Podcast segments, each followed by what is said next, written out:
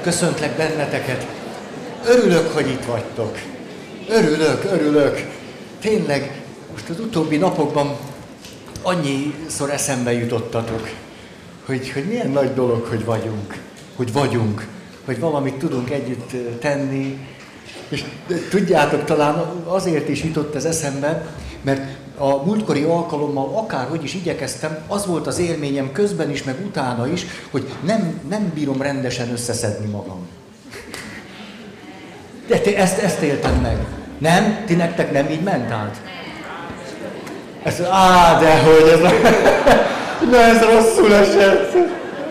De, szóval minden esetre, ahogy végig hallgattam magamban, azt szoktam, hogy magamban végig, hogy hogy is mondtam, mit mondtam, valahogy azzal tudtam kiegyezni, hogy azért mondtam fontos dolgokat.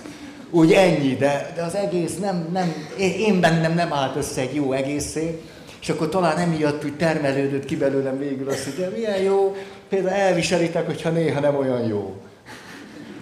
Hogy ez jó. Na szóval, most akkor gyerünk. Most már nem beszélek a kérdésekről, neki megyünk a témának, 11. séma, ihaj, csuhaj, elégtelen, önkontroll, önfegyelem. Így.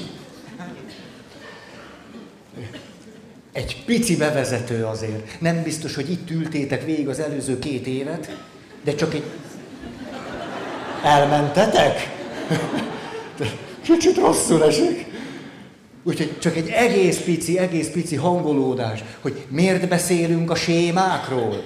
Azért, mert úgy tűnik, hogy nekünk mindannyiunknak, ahogyan magzati kortól kezdve alakult az életünk, éppenséggel az a realitás, hogy néha valamiből túl sokat kaptunk, vagy valamiből túl keveset kaptunk, vagy valamiből nagyon egyoldalúan kaptunk, és végül az is lehet, hogy éppenséggel elhanyagoltak bennünket, sőt bántottak, bántalmaztak, visszaéltek velünk, tehát konkrétan valami rossz történt velünk.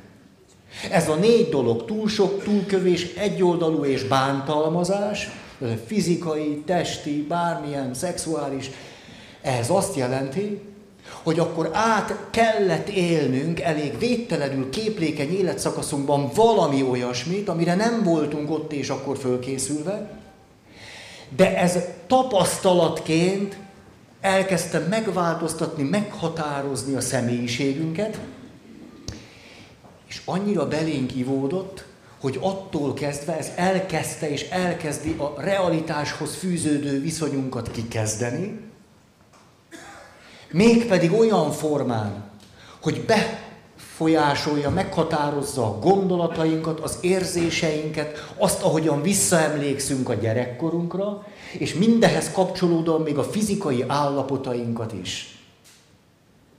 Tehát mi mindannyian, akik itt vagyunk, még aki itt a legszélén ül, nagy biztonságban, mi, mi is elmondhatjuk magunkról azt, hogy több-kevesebb realitás vesztéssel élünk, de hogy miért élünk több-kevesebb realitásvesztéssel, miért van az, hogy nem mindig éppen a helyzethez, egy kapcsolathoz, a másik személyéhez, egy szituációhoz illeszkedően érzünk, gondolkodunk, emlékezünk, és éljük át a fizikai állapotunkat azért, mert amikor valami fontosat átéltünk gyerekkorban, olyan értelemben fontosat, ami sérülést adott nekünk, akkor az egy a személyiségünk struktúráját is érintő változást idézett bennünk elő, tehát a szerkezetet is megváltoztatta.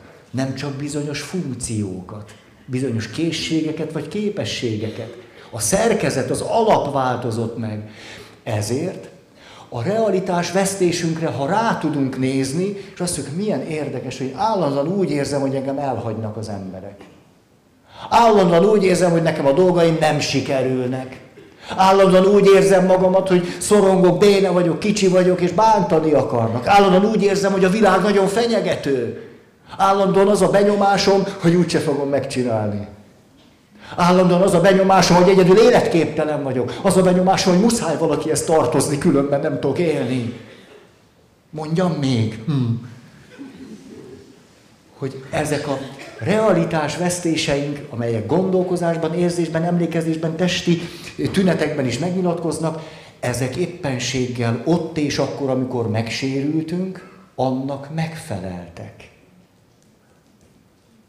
De ott és akkor feleltek meg annak az élethelyzetnek, szituációnak, vagy pedig sok-sok-sok kis bajnak, nem pedig az itt és most realitásnak. Tehát nem vagyunk bénák, hülyék, gyagyák, rosszak, hanem valami élmény és emlék olyan nagyon belénk ivódott, annyira meghatározza a struktúrát is, nem csak a funkcióinkat, hogy ezt hordozzuk magunkkal. És ezért sokkal inkább a sérüléseinket látjuk itt-ott mindenhol fölfedezni, mint a valóságot. Tehát egyszerűen csak így van, nincs ezzel semmi baj, csak így van. Hm. És hogy ha már így van, akkor tulajdonképpen a sérülésünkre háromféle cselekvésben megnyilatkozó választ tanulhattunk megadni. Van, hogy mind a hármat is csináljuk, nem csak egyiket, másikat, harmadikat. Az egyik az, hogy belemegyünk a séma által diktált logikába, ki se látunk belőle, és azt gondoljuk, hogy tényleg úgy van. Hogy tényleg értéktelen vagyok, hogy tényleg nem tudok egyedül élni, hogy tényleg nem fognak fölvenni soha sehova, hogy sose lesz párom. Hát mert ó, ki is szeretne meg engem. Sötöbe, sötöbe. A másik cselekvési mód, egészségedre, hogy megpró... még egyszer, hogy hogy megpróbálunk minden olyan helyzetet elkerülni, amiben aktívvá válna a sémánk.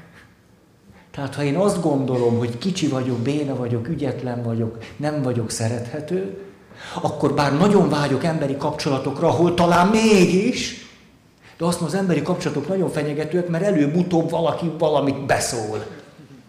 Hát így szokott lenni, nem? Előbb-utóbb beszólnak. És akkor azt mondjuk, én inkább távol tartom magam tőletek. Mi kell az nekem egy még egy csalódás? De hogy kell? Nem, inkább én vagy szépen eltévézgetek otthon. Veled is megtörténhet, majd azt fogom nézni. Közben azt mondom velem, nem. Azért én visszahúzódok. Ugye egyszerre vágyunk és szorongunk attól, ami gyógyíthatna, vagy emberi lenne. Ez a második reakció. Én már több csalódás, nem, hogy anyukám azt mondta, elvált apukámtól, azt mondta, úgy, ilyen első indulatból sokat kifejezett belőle, azt mondja, na ide férfi többet nem teszi be a lábát. Ez nekem nehéz volt, mert ott laktam. Látni való volt, hogy ez a megjegyzés nem rám vonatkozik. De egy kis nem identitás zavart okozott, ami azóta is tart. Nem. Na jó. Szóval, szóval, tehát visszahúzódunk, hogy többé velünk ezt ne lehessen, és ne kelljen átélni, és a többi, de ez az élet beszűkülését hozza, tehát nem. És a harmadik, hogy ezt a világunkat, amit a séma diktál, túl kompenzáljuk. Ugye hát klasszikusan, hogy én azt gondolom, hogy értéktelen vagyok, akkor végig nagy képüsködöm az életet. Na és ti mit gondoltok? És akkor állandóan összehasonlítgatom magamat másokkal, és mindenkit szurkálok, piszkálok, lenézek, bemószerolok, hátam mögött plegykálok, és azt mondom, na hát ezekhez képest. Igen. Ez valaminek a túlkompenzálása. Akármelyik cselekvés módot is alkalmazom, segít a túlélésben, de tönkreteszi az életet. Úgy egyébként. Na, ez a sémák világa. És egyáltalán nem séma terápiával akarunk foglalkozni, hát ki, ki a, kit érdekel a séma terápia? Azzal akarunk törődni, hogy mi van velünk, mi van a kapcsolatainkkal, tágabb összefüggésben, a közösségeinkkel, vagy a hazánkkal, vagy úgy az emberrel, és hogy a szakirodalom nagy segítségünkre van, hogy jó támpontokat adjon. Ennyi. Elégtelen önkontroll, önfegyelem séma. 11-es. Kirúgja? Mi ez, hogy elégtelen önkontroll, elégtelen önfegyelem? Ez azt jelenti, nagyon egyszerűen, hogy valaki úgy éli az életet, hogy nem fegyelmezi magát, nem kontrollálja magát, nem is tudatosítja magával azt, hogy amit tesz, az milyen hatást gyakorol a környezetére, és ebből a szempontból ez a séma egy nagyon érdekes séma, az ilyen sémával élő emberek tulajdonképpen nem tanulnak az élettapasztalataikból. Hanem sokszor idealizálhatják magukat, például azt mondják, én egy őszinte ember vagyok, ami a szívemen, az a számon. Nem őszinteség, hanem az önfegyelem hiánya. Az önkontroll hiánya. Vagyis a szükségleteit, az impulzusait, a késztetéseit, bármit, ami benne érzés, érzelem, azt ő kontrollálatlanul fröccsenti rá a környezetére. Ebből egy csomó nehézsége származik, egész biztosan, de odáig se lát, hogy ezt perspektívában átgondolja, átnézze, majd változtasson. Ha kisebb a sérülés, akkor persze látja, hogy valami itt nem stimmel, esetleg próbál rajta változtatni, lesz, hogy hányszor megfogadtam, hogy mielőtt kinyitom a szám, számolok tízig. De ez mindig csak utólag jut eszembe. Ez a baj. Hogy tudom érezni, de amikor eláraszt valami belső késztetés, akkor már végem van. Emlékeztek, hogy beszéltünk erről, hogy 5-6-7 éves korban történik velünk valami, ödipális helyzet, és azzal összefüggésben egyszer csak megjelenik, most így egyszerűen mondom, felettesén, lelki ösmeret, én ideál, elkezd valami belsővé lenni, és ez azt is jelenti, hogy egy nagyon fontos folyamatban valami beiktatódik. A folyamat pedig így szól, valami impulzus, valami késztetés, egy vágy, egy szükséglet, valami. Másik oldalon már csinálom is. Ugye ez a gyerekvilága, a kisgyerek világa. Jön a késztetés, csinálom. Jön a késztetés, csinálom. Mikor mondunk egy gyereket iskola éretnek? Miért lehet, hogy egyáltalán iskolába, iskolába, iskolába? Azért, mert a késztetés meg a cselekvés között elkezd gondolkodni. Elkezd mérlegelni, gondolkodni, reflektálni, belsően, jó, nem jó, csinálom, ne csinálom, mi lesz a következő. Néha jobban, néha nem, de egyáltalán egy egészséges struktúránál, szerkezetnél szép lassan már így megy a folyamat. Késztetés, gondolkodás, cselekvés. Itt a sérülés az az, hogy olyan, mintha öt éves kor előtt lenne, annak a világnak a természetes cselekvésével él felnőttként. Késztetés, cselekvés, késztetés, cselekvés, ennyi. Ezt sokan eh, idealizálják, és akkor azt mondják, ugye ez, hogy ami a szívemben, az a számom. Vagy azt mondják, spontaneitás. Aha. Ez nem a spontaneitás, hanem a korlátlanság, a korlát tozatlanság, az önkontrollnak, az önfegyelemnek a hiánya. Tehát sokan ezt szabadságnak nézik, spontaneitásnak, vagy, akkor még, még szebbet is lehet rá mondani, azt mondja, tudod, én egy olyan intuitív alkat vagyok. És akkor úgy intuitív válaszom valamire. Aha. Hogyha például egy segítő intuitív választ ad egy helyzetre, a mögött egy egész szakirodalomban. Meg a másiknak az ismerete, meg az átgondolása, meg a reflexió, meg a szupervízió, meg minden. És amikor ez mind-mind-mind ott van, na akkor megengedheti magának, hogyha van egy jó belső érzéke, hogy adott esetben már valamit lépésről lépésről ne gondoljon át, hanem csak úgy mondjon valamit. Mert tudja, hogy az illeszkedik egy teljes rendszerbe, ami megalapozott, átgondolt, reflektált és a többi.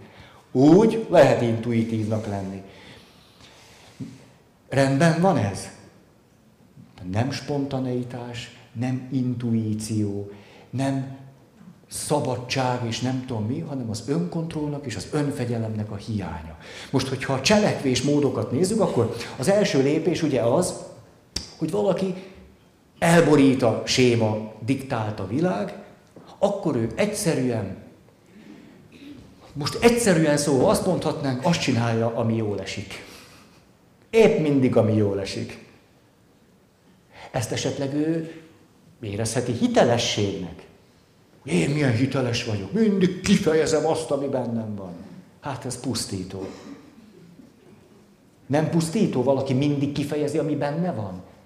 Például van benned bosszú fantázia. Ha bocsi, bocsi. Hát, ha valakit komolyan megbántanak, azt nehéz bosszú fantázia nélkül megúszni. Az lesz. Ha akarom, ha nem. Haj, haj. Annyira emlékszem fiatal koromban, Carl Gustav Jungot már akkor sokat olvastam, azt nem mondom, hogy értettem, de olvastam. És hagytam időt a fejlődésre, és akkor emlékszem, azt mondja, hogy a tudat fénye. Azt, hogy ő valóban elment, akkoriban ez nagyon dívott, elment arhaikus törzsekhez. Arhaikus népcsoportokat kutatott és vizsgált. Nagyon izgatta őt a lélek. Tehát neki első kézből voltak élményei, nem csak kutató társainak a beszámolóira hagyatkozott, és azt mondja, hogy ő maga látta, egy arhaikus törzsnél volt, és látta, hogy egy benszülött, most mondjuk így egyszerűség kedvéért, halászott, és mellette volt a gyereke. Halászott, és nem fogott semmi halat, és olyan indulatba jött, hogy agyon ütötte a saját gyerekét. Ez egy impulzus.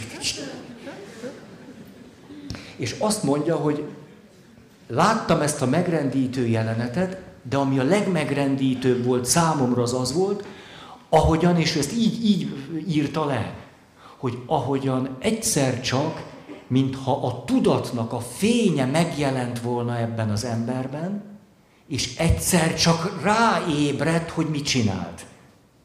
Tehát, hogy miközben csinálta olyan, mintha a tudat fénye hiányzott volna. Semmi más nincs, csak impulzus és cselekvés.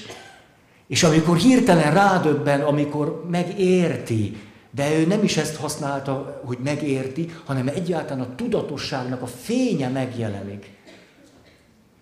Hogy azt a fájdalmat az apának az arcán, hogy ezt én csináltam. Hogy ez hogy, hogy, hogy lett ez? Ez az, amikor tehát valaki egyszerűen csak belemegy a séma által diktált világba, logikába, és így cselekszik. Második, ugye logikus, ahogyan elmondtuk, átfogóan is, hogy megpróbál minden felelősséget, minden konfliktust, adott esetben akár minden olyan munkát és tevékenységet is elhárítani magától, ami azt kívánná tőle, hogy kitartás, hogy késztetések kontroll alatt tartása, ösztönimpulzusoknak a regulázása, inkább minden ilyet próbál eltávolítani. És akkor sokszor azt mondja, hogy jaj, nem, én nem házasodok. Nem, nem, én nem állhatok jó, én nem állok jót magamért. Hallottam ilyet, azt mondja, én nem állok jót magamért. Hát nem, akkor én egy becsületes férfi vagyok, én tisztességesen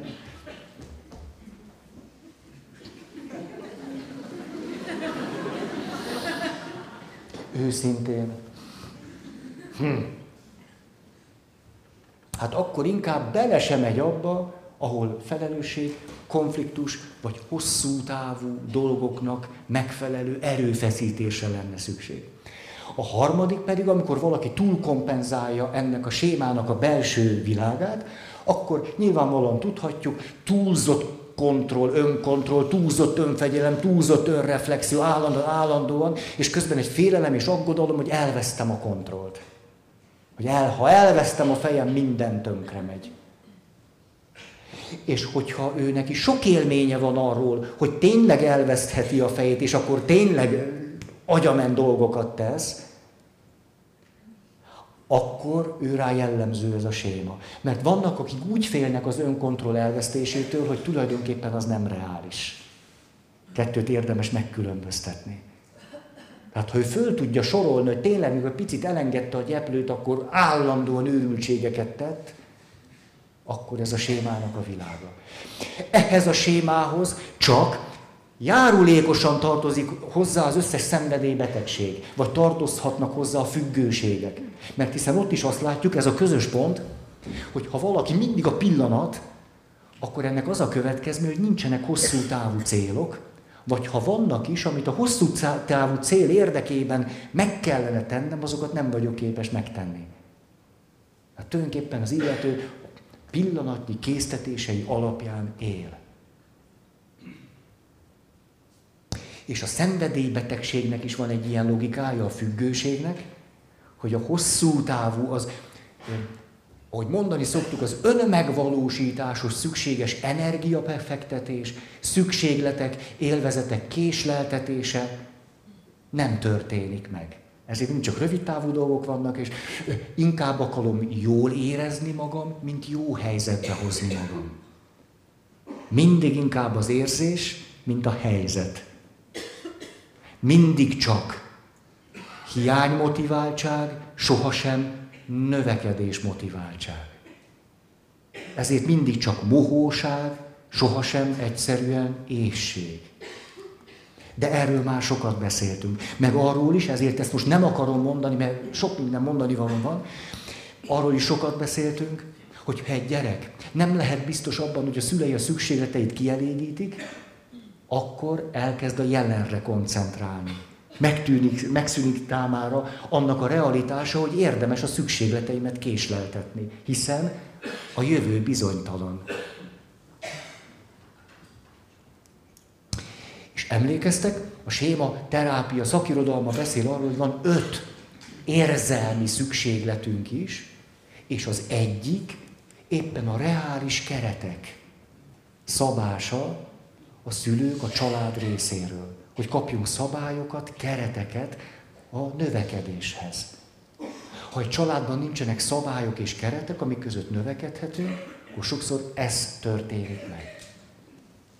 Na most, Hmm. Ezért megint csak egy fontos utalás, nem érdemes egyikünknek se az úgynevezett pozitív pszichológiát úgy elgondolni, hogy az másról se szól, mint hogy hogy érezzük magunkat mindig jól. A pozitív pszichológia nem arról szól, hogy mindig boldognak érzem magam, hogy mindig jól érzem magam, hogy, hogy mindig... Nem erről szól. Az egyik legnagyobb szaktekintélyét kérdezték arról, hogy tulajdonképpen ez, hogy pozitív pszichológia miről szól. És akkor az illető azt mondta, ha egy mondatban válaszolhatok, a pozitív pszichológia másokról szól. Tehát mindenfajta úgy nevezett pozitív pszichológia, ami arról szól, hogy, hogy te sose érez rosszul magad, és ha rosszul érzed magad, akkor valami baj van veled, Hát, ez nem tudom, mit ér. Mert éppenséggel az az élet tapasztalatunk, hogy, hogy a nyüglődésből, sokszor a szenvedésből, fájdalomból mi egymásból tud valami jó megszületni. Tehát egy gyereket, ha agyon kényeztetünk, elvesszük tőle a növekedés esélyét. Mert teletömjük valamivel. Nem tud kitermelődni belőle valami. Itt írogattam egy listát, hát itt, itt hosszan lehetne, hogy például gyerekkoromban rengeteget unatkoztam. Nagyon sokat. Ez a relatív elhanyagolásból fakadt, amit átéltem. Na, ma olyan sokat beszélek magamról, ezt mindjárt be is fejezem. Hogy igen, mert múltkor itt, és de hogy az unatkozásnak, hogy egyáltalán élményszerűen valaki megtapasztalja azt, hogy unatkozik, mert nem öntyöm, pöntyömözik állandóan, nincs mindig ott valaki, aki és most hogy vagy, és most mit szeretnél csinálni, hanem úgy néha hogy, hogy, hogy ránk szakad az, hogy, hogy ó, ez mi? És akkor így négy fal, és hogyha ebből nincsen azért túl sok, de van. Éppen az, ahogyan unatkozunk, kezdhet belőlünk kitermelni egy választ. Hogy akkor hogy tudnék most valahogyan Ebben a rettenetesen unalmas helyzetben, ahol senki nincs itt, halljátok? Senki. Csak a nagy büdös magány. Ugye, tényleg, hogy magunkról, papokról szoktam ezt. Ilyen, ilyen. Most nagyon egyszerű, hogy persze az önbecsüléssel összefüggésben, hogy kétféle pap. Az egyik mondjuk, hogy keddi alkalom után hazamegy, nem tudom, én vagyok itt egyedül, de Hazamegy, és akkor mondja,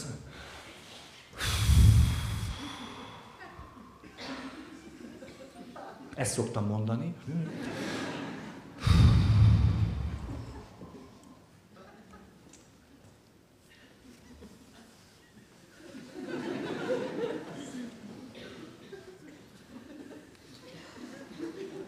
Ezen, ezen nevettek, ezen nevettek. de jó, és akkor És akkor azt mondja, hogy hát tudjátok, azért végül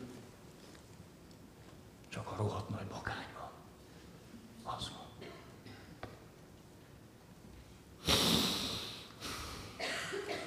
Ferenc pápa későn jöttél.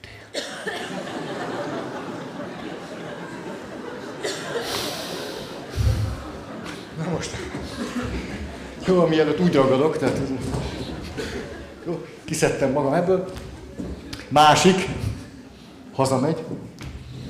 Az, ah, megérkeztem. Ah, de jó itthon. Na most mennyi az idő? Azt mondja, na, ha még csak fél tizenegy van, hát még másfél órát eltöltök magam ez de jó, még van másfél órám, még lefekszem, mert holnap is sok minden van.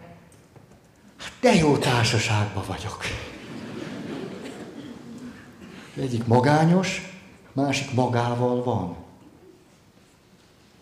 Ha valamennyi unalom van az életünkben, akkor amikor először úgy kezdjük érezni, hogy mi is az, hogy így magány, meg unatkozás, meg nincs senki, aki fölvidítson valaki, egy ember, aki szólna hozzám, akkor egyszer csak valami elkezd kitermelődni belőlünk.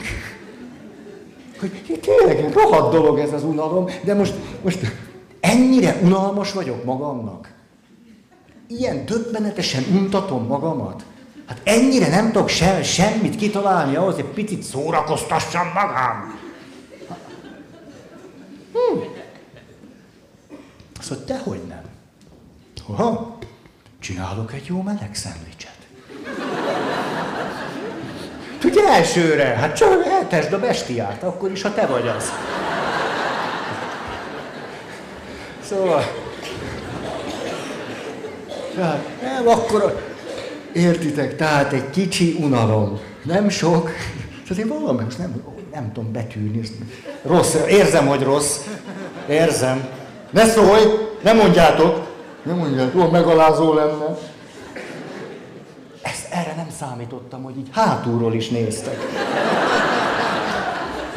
Ez, ez most váratlan fölismeri. Azt mondta, hogy na, itt, itt lesztek közel, de hogy ezt így, így...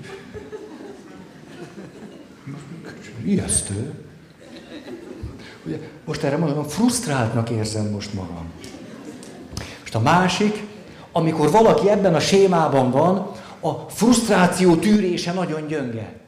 Tehát amikor ő kellemetlenül, kényelmetlenül valahogy nyomás, teher alatt érzi magát, az egyetlen reakció, amit állandóan gyakorol, az, hogy ki innen. Nincsen, nincsen nyomástűrés. Mindig ezért kerüli a konfliktust, ezért kerül azokat a helyzeteket, ahol oda kell tennie magát. Hm.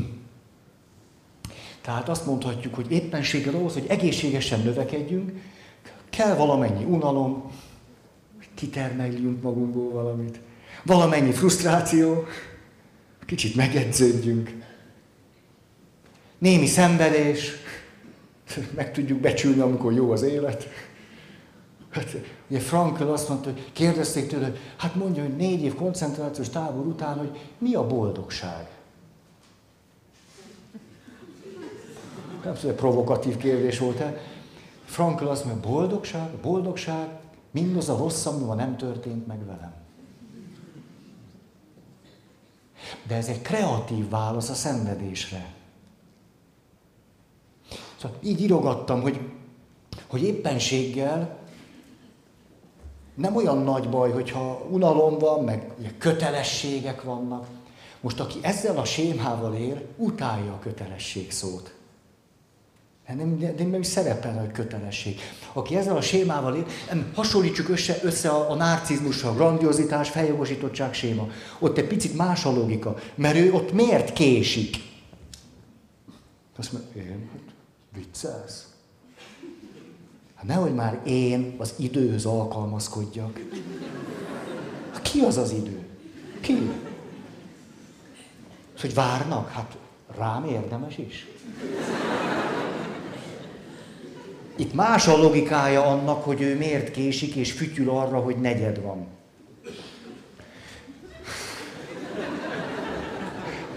De ennél a sémánál nem ez van, hogy hát ő, ő, hanem azért, mert ő képtelen is igazodni valamihez. Nincs, nincs meg az a fegyelem, amivel egyáltalán például valaki az időhöz képes igazodni.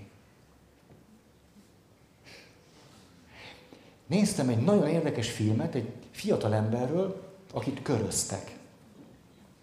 És pontosan tudta, hogy körözik, tulajdonképpen menekülésben volt, és azt mondták a nyomozók, hogy soha nem találtuk volna meg egy amerikai srác, csak hogy annyira nem volt képes tűrtőztetni magát az internettel kapcsolatban, hogy egy-két naponként mindig a saját honlapjára föltette, hogy mi van vele. Még így is több mint két év alatt kapták el, mert az történt, hogy mindig földobta, hogy most itt voltam, most ott voltam, ezt csináltam, és utána, amikor a tudat fénye megjött, akkor gyorsan vette a patyuját, és odébb rohant. Ezért egy csomószor kiszállt, hogy el akarták kapni, de akkor már nem volt ott. És akkor azt mondja a nyomozó, sose kaptuk volna el, ha képes egy kicsit tűrtőztetni magát. De hogy nem tudta. Ha. Tehát itt az időhöz való viszony nem azért van, mert hogy én, én, hanem azért van, mert nem tudja tűrtőztetni magát. Ugye ez egy másik dolog. Jó. Aztán ugye, hogy hogy a, a, a nyugtalanság, hogy az én központú spiritualitást jellemzi az, hogy valaki azon, azon álmodozik, hogy hát a, a nyugalom, hogy Isten ad nyugalmat. Hát azért érdemes hívőnek lenni, mert akkor úgy, úgy, úgy nyugi van. Van egy nagy oltalmazó kéz, tart, simogat, Hát elmondanám, hogy mondjuk papi életem során, hát az a, valaki ezt úgy mondta, hogy tényleg Isten tenyerén vagyunk, de azért Isten néha tapsol.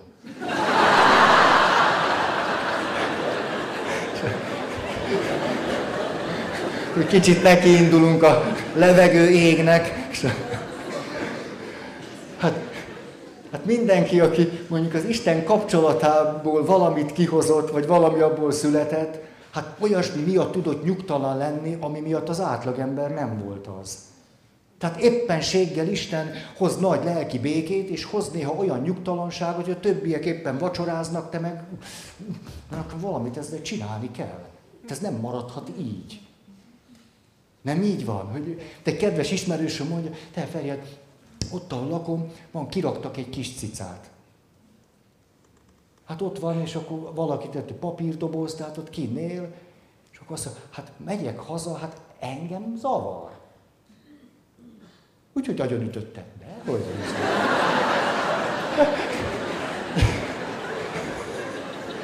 Na látjátok, hogy nem így mert Zavar, és akkor, na, és akkor elkezdte neki vinni a kis kaját. Azért nem fogadta magához, mert már van neki macskája. Nem is egy. Tehát, hogy néha éppenséggel arról van szó, hogy valami, mondjuk az Isten kapcsolat, amit így szoktunk mondani, hogy akkor a lelki béke, a harmónia, ugye, hogy éppenséggel engem akkor olyasmi zavarni fog, ami más nem. És hát erre azt mondani, hogy ez baj, hogy kicsit se baj. De jó, hogy így tud lenni. Úgy nagyon kisarkítva azt szoktam erre mondani, hogy de jó, ha még néha meg tudok rendülni. Hogy nem szokom meg azt, ami nem jó. Hogy ez milyen jó, hogy így, így tud velünk lenni. Na most, aki ebben a sémában van, ő nem, ő mindig valami impulzusokat mindig cselekvésre fordítja, és valamiféle érzelmi minőséget mindig fönn akar magának tartani. Hogy jól érezze magát. És emiatt körülötte nagy zűrzavar támad. Jó, na most. Nyilván, ha egyszer valaki azt mondja, hogy az azonnali kielégüléssel az a baj, hogy nem elég gyors. Ez az ő ászpoétikája. Ezért akkor nincsenek hosszú távú célok. És látom, itt megy a buli. Hogy ezért nincsenek hosszú távú életcélok. Tik, tik, tik, tik. Na. igen. Igen. Jó. Na most. John Payne. Egyszerűbb gyerekkor. Lehet, hogy valamelyikőtök ismeri. Egy nagyon érdekes ember, és most a sémánkkal kapcsolatban kezdek el az ő kutatásairól, sőt életművéről beszélni, mert, mert ő a következővel kezdte az életét. Kambodzsában, Jakartában, menekült táborokban dolgozott segítőként, diplomás segítőként. És természetesen ezekben a rettenetes, sok százezres menekült táborokban látta nem csak a felnőtteket, hanem a gyerekeket. Ő arra szakosodott. Gyerekekkel foglalkozott éveken keresztül a legdurvább menekült táborokba Ázsiában. És azt mondja, hát ezrével jöttek, mentek ott a gyerekek poszt-traumás stressz szindrómával.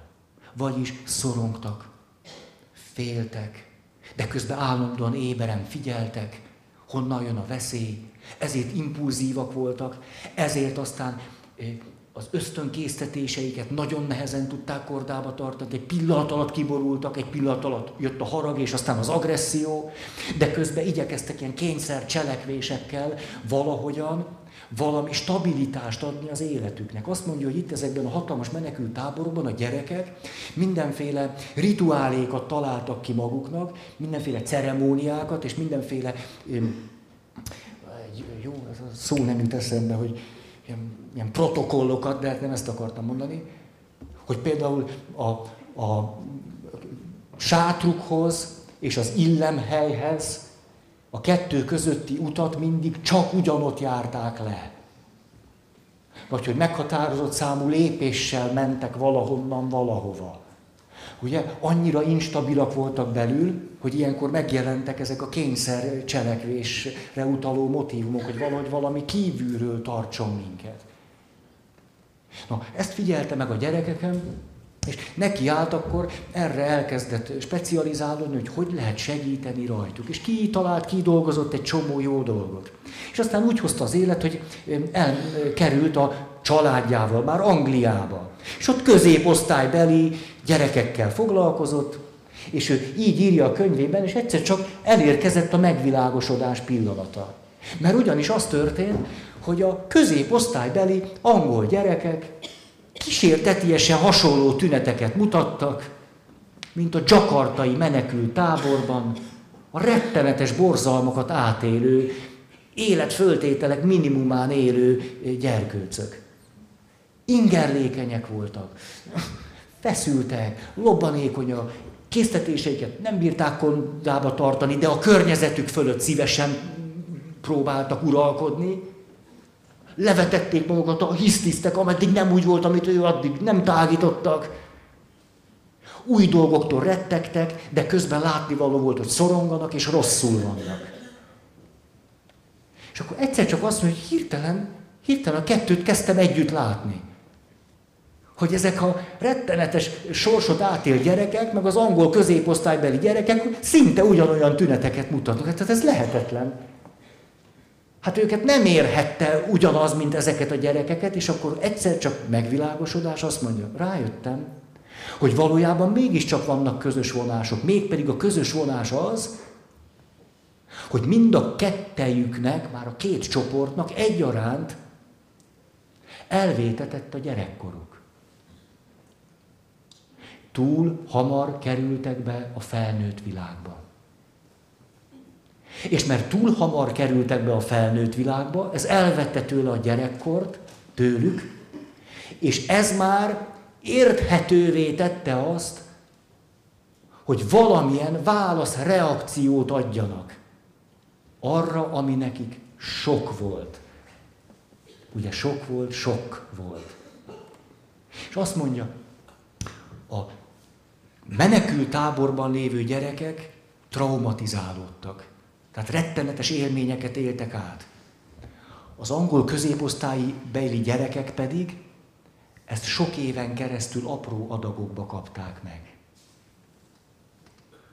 Ezért a válaszuk a túl nagy stresszre és túl sok inger és túl bonyolult életre hosszú távon ugyanaz lett.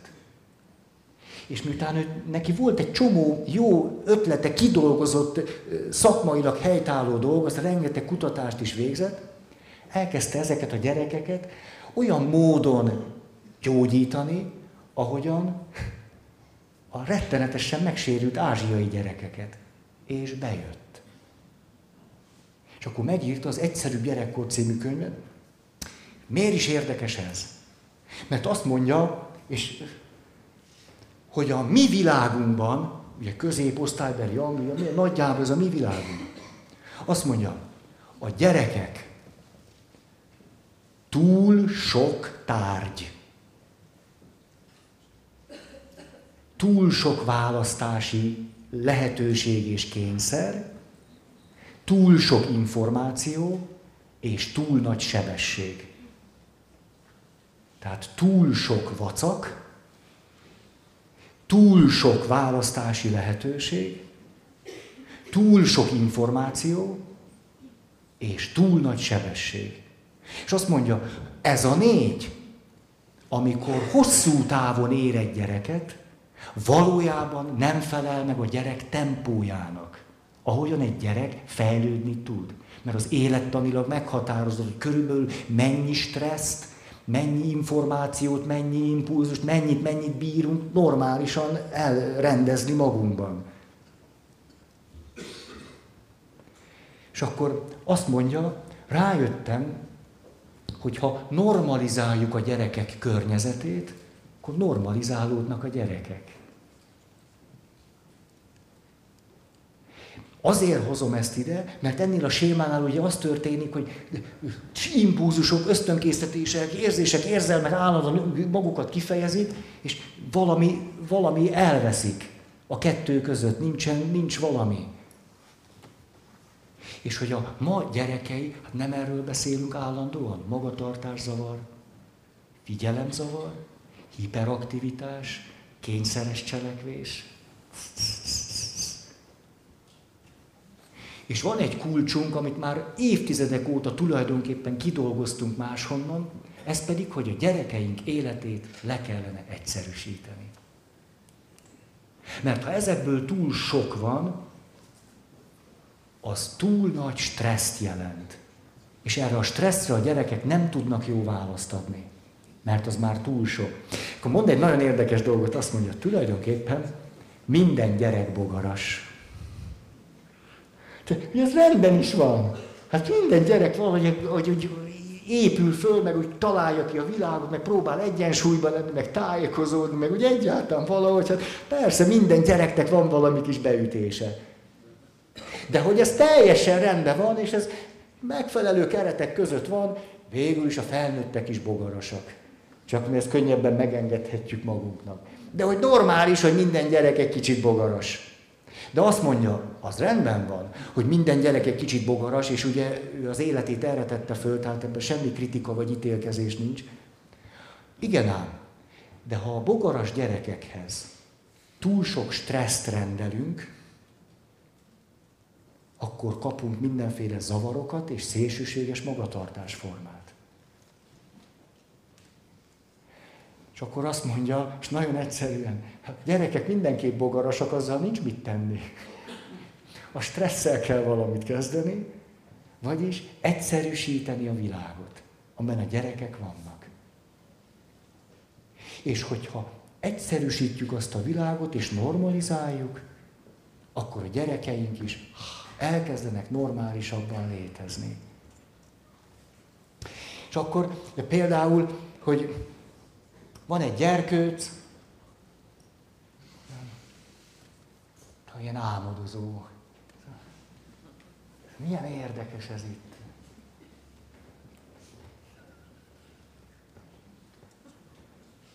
Arra. Hm. Tök jó.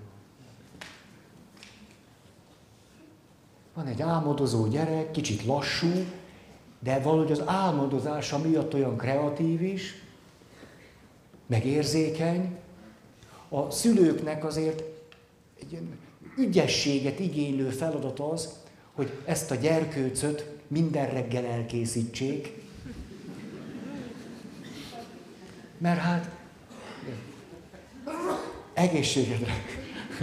Hát emlékszem egyszer, valaki így mondta, hát a gyerekem, hát ez nem lehet igaz. Tehát megyek. De milyen érdekes zene. Hát milyen hangszer lehetett? Szerintetek?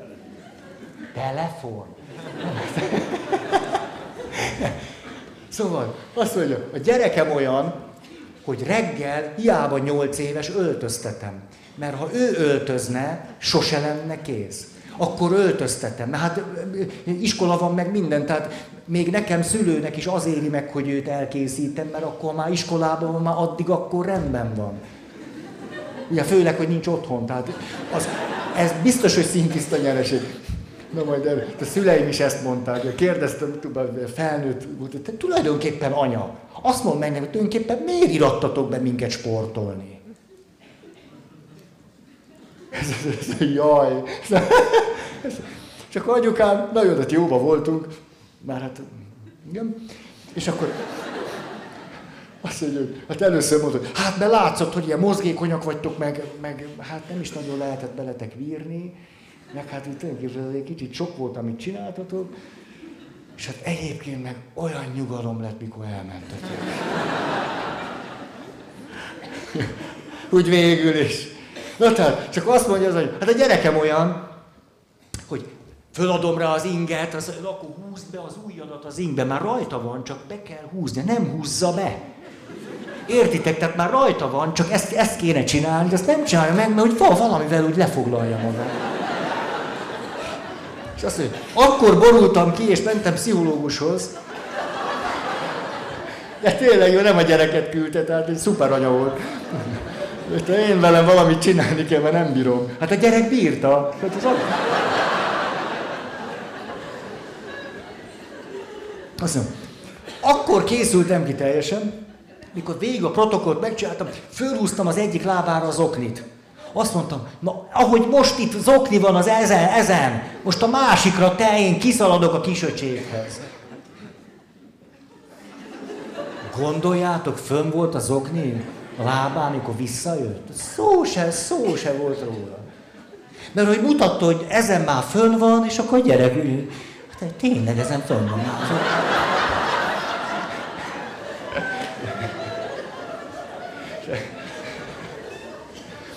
Na, de látjátok, most jó, ő egy ilyen gyerek, kicsit akkor ezt a néhány évet még úgy pluszba oda kell tolni, kicsit izé, kicsit, de hogy végül is úgy keretek között nő. Tehát látni való, hogy, hogy mondjam, nem pont középen áll. Hát ezt nem mondhatnánk, hogy egy átlag gyerek, de ugye nem is olyan nagy baj, de tud fejlődni, növekedni. Na de, hogyha egy ilyen gyerkőc, aki úgy, úgy álmodozik, és úgy bóklászik, de közben szereti fölfedezni a világot, és szóval egy csomó érték van benne, és hogyha ez valahogy egy egészséges keretek között nő, akkor egy nagyon értékes felnőtt lesz, aki életképes és rendben van. Azt mondja, ha egy ilyen gyereknek túl sok stresszt adunk, akkor kijön egy figyelemzavaros gyerek. Nem volna figyelemzavaros, ha egy megfelelő, egyszerű környezetben lehetne. Ez az ő bogara. Most ha ez a bogarassághoz túl sok stresszt adunk, akkor figyelemzavaros gyerek lesz a végén. És akkor kapott egy diagnózis, és akkor ütjük, váljuk. Hm.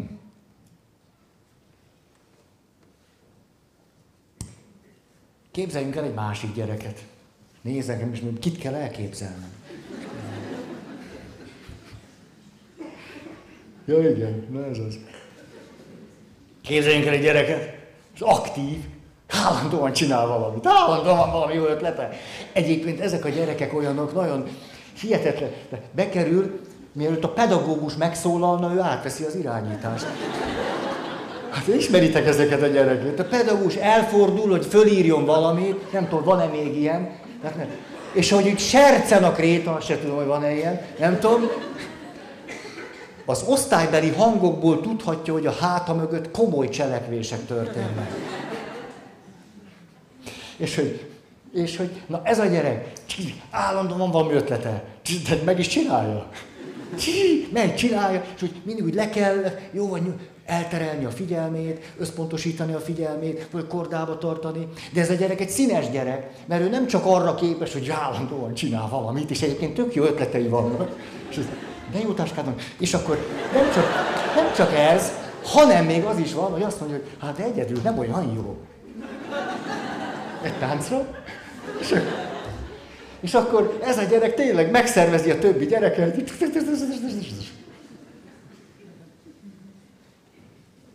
Ez is bizonyos keretek között néha rá kell szólni, rá többször kell rászólni, szülőnek a stresszhormon szintje az egy komolyabb szintre evickél, hogy tartósabban, tehát ott kell egy kis relaxációs gyakorlat, tanulás.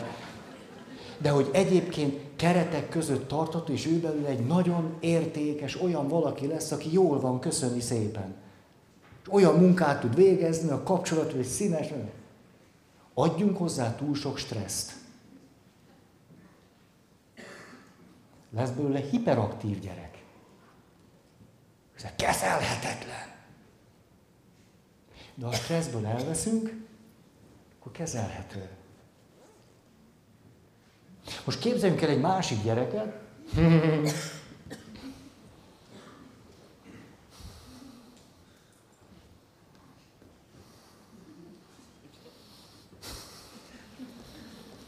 Én szóval szeretném mondani ennek a Pál Ferinek, hogy ott ülni, meg itt ülni nem ugyanaz. Ez nem ugyanaz. Nem ugyanaz. Most tudom, hogy nem ez a lényeg, de az, az zavaró lehet, hogy ide föl kell ülni a színpadra. Miért kell egyeseknek fölülni a színpadra? Ez olyan zavaró, és akkor így kapják ezt a nagy fényt, és ne is haragudjatok, én, én nekem ezt szóvá kell tennem. Nem, ez túl sok fényt kapnak, és ez nem biztos, hogy jól esik nekik. Miért az, milyen tűrik és viselik? Jó, azért, mert ők nem szólnak. Akkor én szólok. Van egy érzékeny gyerek. Néha ő az igazság bajnoka, ő kiáll másokért. Emlékszem, hogy biztos volt veletek olyan általános iskolában, hogy valami, valami 8-9-10 évesek vagyunk, és akkor valami, valami baj történt. Valaki kirúgta az ablakot. És akkor ugye nagy letolás, és minden gyerek az... Azért az úgy van, nem? Hát ismerős ez az élmény, nem? Hogy állunk egy nyolc éves, valami baj volt, és úgy... És hogy van egy olyan gyerek, aki minden további nélkül azt mondja, hogy na de ez azért volt, és, és, és, és már mondja is. És egy ilyen gyerek sokszor olyanokat mond, Azt mondja, ez azért van. Tanító néni, ez azért van, mert nem mozoghatunk eleget. No, ugye, szóval, szóval, van egy gyerek érzékeny, igazságbajnoka, szól. Adjunk hozzá sok stresszt, magatartás zavar. Most vegyünk egy gyereket, már ez az utolsó. Ez a, jól hangzik, ez vegyünk egy gyereket. Ezért jó, ám mondjuk kivágjuk ezt a mondatot, és akkor Feri atya mondata. Vegyünk egy gyereket.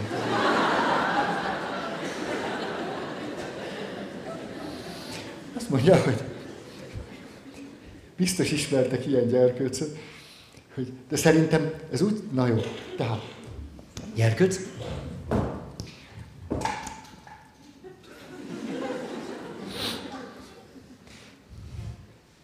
bélyeggyűjtemény. Nekem volt, nektek volt? Bocsássatok meg, de áztatok. Picit így.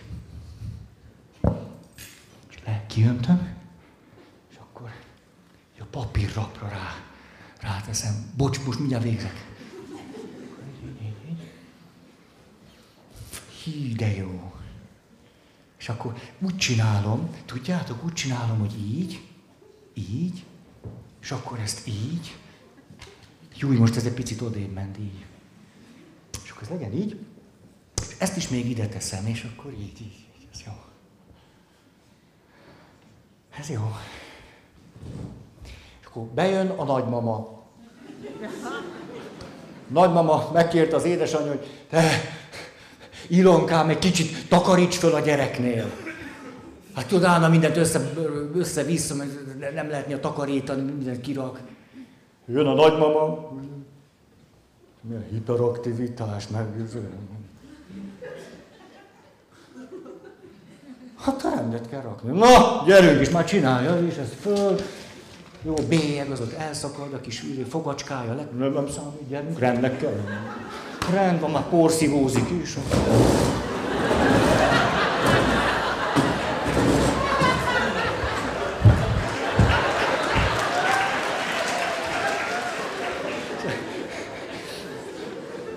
Jön haza a gyerek az iskolából, az összes elment focizni, de ő rohan haza a bélyegeihez. Hát értitek? Ordítás, sírás, izé, összeomlás, a, a bélyegeim is. De, de anya, nézd meg, hogy mit csinált a bélyegemmel! A nagyanya! Hogy nézd meg, hogy mit csinált, hogy letört, letört a sark. Az angol királynő sarkát letört. Akkor már nem is kell Szóval vannak gyerekek, akik nagyon szeretik azt a fajta rendet, amit ők találnak ki. Az egy felnőtt számára lehet, hogy kutyulmány, hogy rendetlenség, hogy káosz, hogy nem lehet takarítani, szőnyeg mindig tele van valamivel. De ő nála az az ő rendje. És hogyha elvesszük tőle a rendjét, akkor ez az ő bogara, hozzáadunk jó sok stresszt, és kijön belőle egy kényszer neurotikus gyerek. És megyünk, és agyon kezeljük őt egészségedre. És megtehetnénk azt, hogy egyszerűsítjük az életét. Mert hogy túl sok benne a tárgy, a választási lehetőség, az információ és a sebesség. És akkor az derül ki, hogy tulajdonképpen elkezdhetjük bárhonnan, például onnan, ahol el tudjuk kezdeni. Ja, még mielőtt valaki nagyon elkezd többen, jaj, de akkor mit kell csinálni? Pont azt érdemes csinálni, amit meg tudunk csinálni. Például, jaj, egy adat. Biztos szeretitek az adatokat. Jaj, a kényszereseknek most fölcsillant a szemem. Egy adat meddig kellett erre várni? hogy az első adatot elmondja. Hát eddig így lebegtünk, mint az űrbe Gagarin. Most végre egy adat.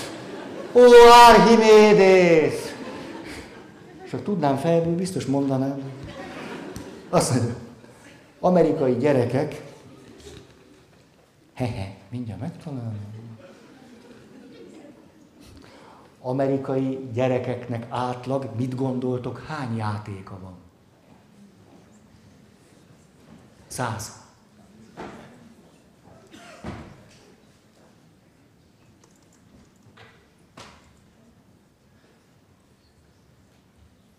Nem fogtatok ki egy nagyon kreatív napot ma.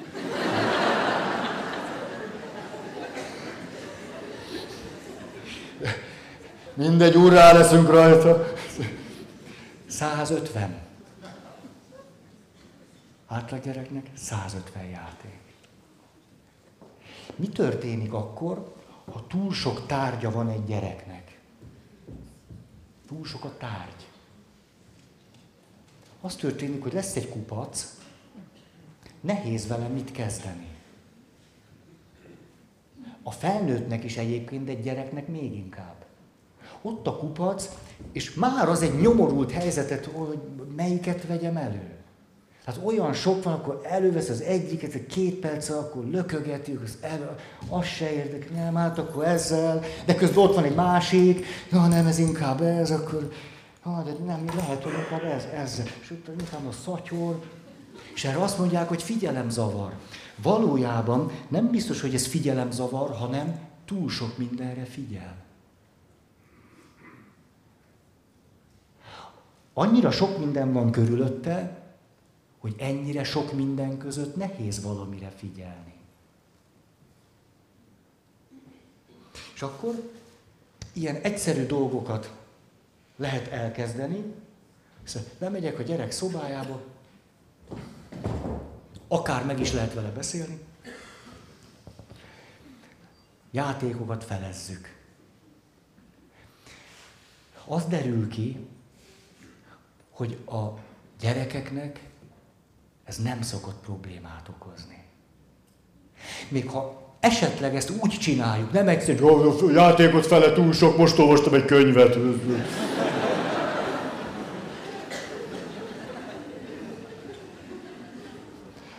Hanem azt mondjuk, hogy hát közeledik karácsony, gyűjtsünk, gyűjtsük össze, és akkor odaadjuk valamelyik szeretett szolgálatnak. Hát vannak olyan gyerekek, egyáltalán nincs is játék. Hát milyen jó dolog, és fognak örülni, gyere válogassuk ki, és most csak mondtam valamit. A gyerekek a játékaik többségét minden további nélkül odaadják. Szóval egy kislányról beszélt, már megmelent nála az, hogy bogarasság és túl sok stressz, következményeként a zavar, és akkor azt csinálták, ott is megvolt a 150 játék, sőt talán több is egyébként, hogy kiszámolták, és akkor benhagytak néhány dolgot. Kendők, néhány játék, madzagok, masnék, ilyen színes szallagok, csipeszek, ilyesmi. A gyerek, aki addig szinte kezelhetetlen volt, egyszer csak Fölhúzott egy madzagot onnan ide, tím. Valahogy föl, már az is egy fél órába került, míg rendesen rögzítette. Értitek? Fél órán keresztül dolgozott valamivel, hogy az jó legyen.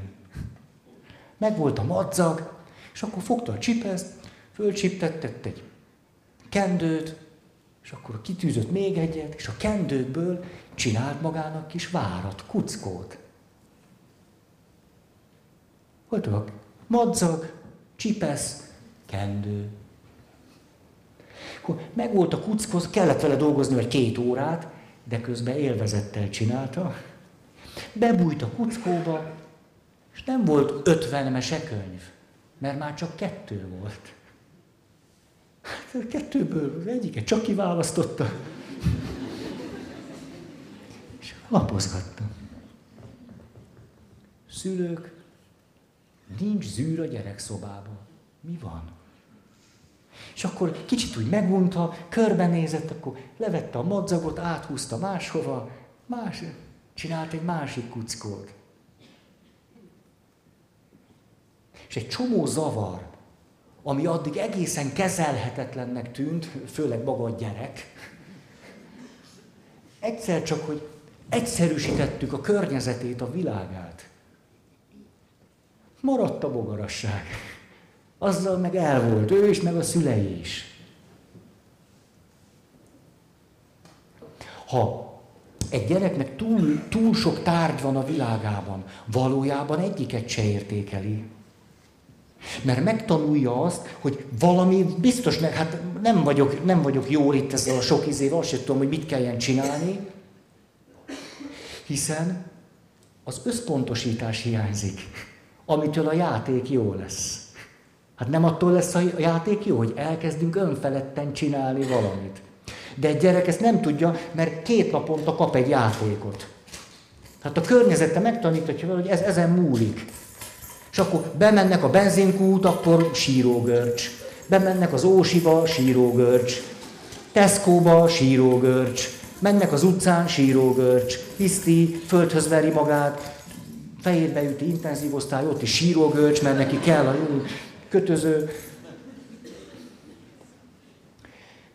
Hogyha leegyszerűsödik mindez, akkor egyszer csak, mert elkezd játszani azokkal a tárgyakkal, a tárgyaknak megnő az értéke.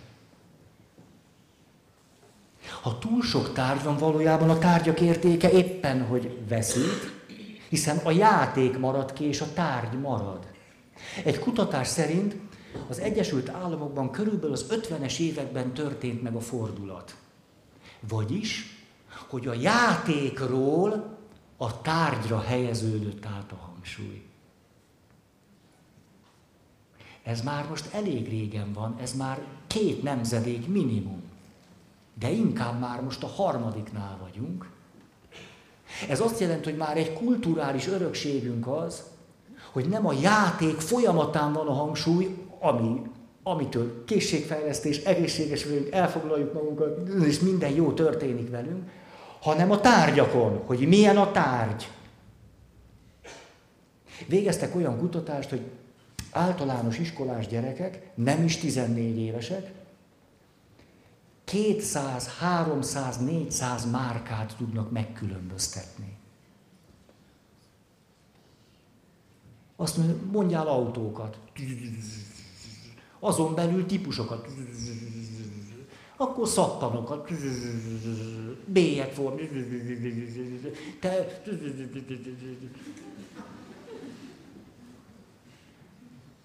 Vagyis a játék folyamatáról a tárgyra került át a hangsúly, lett nagyon sok tárgy, de a sok tárgy van, eltűnik az értéke. Miközben a választás egy csomó stresszel jár.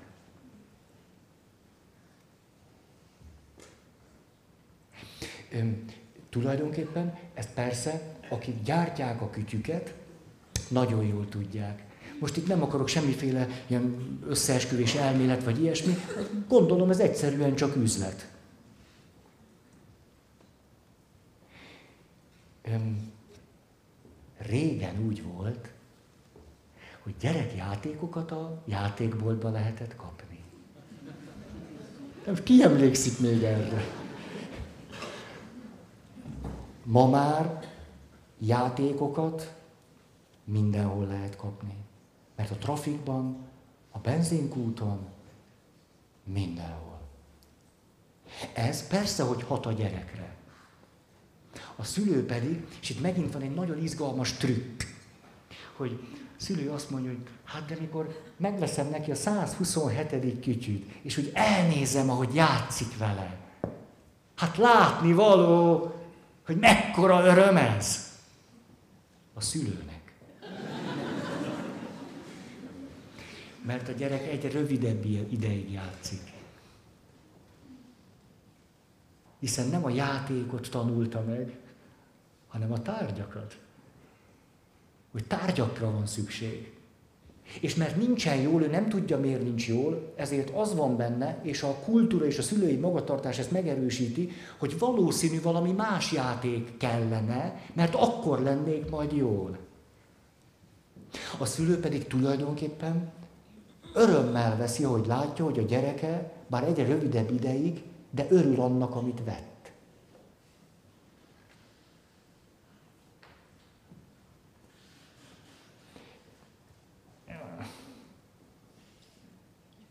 Kevesebb tárgy,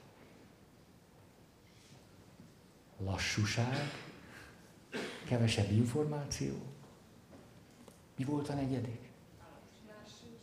Kevesebb választási lehetőség. Helyhaj. És rengeteg minden, ami úgy tűnik, hogy megoldhatatlan, kezelhetetlen, és a gyerekekkel egyre több baj van, csak nem tudjuk miért. Kutatások, ahogy ők mindenféle csoportos kutatásokat végeztek, az derült ki, hogy már mindenféle zavarban érintett gyerekek, hiperaktív, magatartászavar, figyelemzavar, kényszerneurotikus tüneteket mutató gyerekek, ha egyszerűsítették az életüket, maradt a bogarasság is, kevesebb lett a stressz hatás, 60, talán 7 százalék, 67 százalékuk, majdnem 70 százalékuk a nem elfogadható világból az elfogadható világba került át. Tehát amivel lehet egy osztályban tartani, amivel tud fejlődni, amivel egy átlag közegben egyáltalán ő maga is, a pedagógus is, meg a szülő is valahogyan elbírnak. 70 százalék. És nem kellett semmilyen gyógyszert adni. Volt olyan összehasonlító kutatás, egyik csoportba adtak gyógyszert, gyógyszert. Hát most olvast, az indexen volt, hogy egyre több az ö, ö, Angliában a depressziós gyerek. Ez ugyan, ugyanaz a történet. És akkor adunk gyógyszert. Rendben van, néha kell adni. De hogy az derült ki, hogy akkor, hogyha egyszerűsítették az életet, az nem csak, hogy jobb hatással volt, mint ha gyógyszert adtak volna, kivéve a legszélsőségesebb eseteket, nyilván néha kell adni, és rendben van, hanem ráadásul a figyelemre, a magatartás, a kreativitásra és a szociális készségekre pozitív hatást gyakorolt az egyszerűsítés. A gyógyszer nem gyakorol pozitív hatást ezekre a készségekre. Helyhaj! Jól van, én, én ezt akartam. Tudom, kicsit elkalandozok most. Nagyon köszönöm a figyelmet. Folytassuk. Egy hét múlva. Van-e valakinek hirdetése?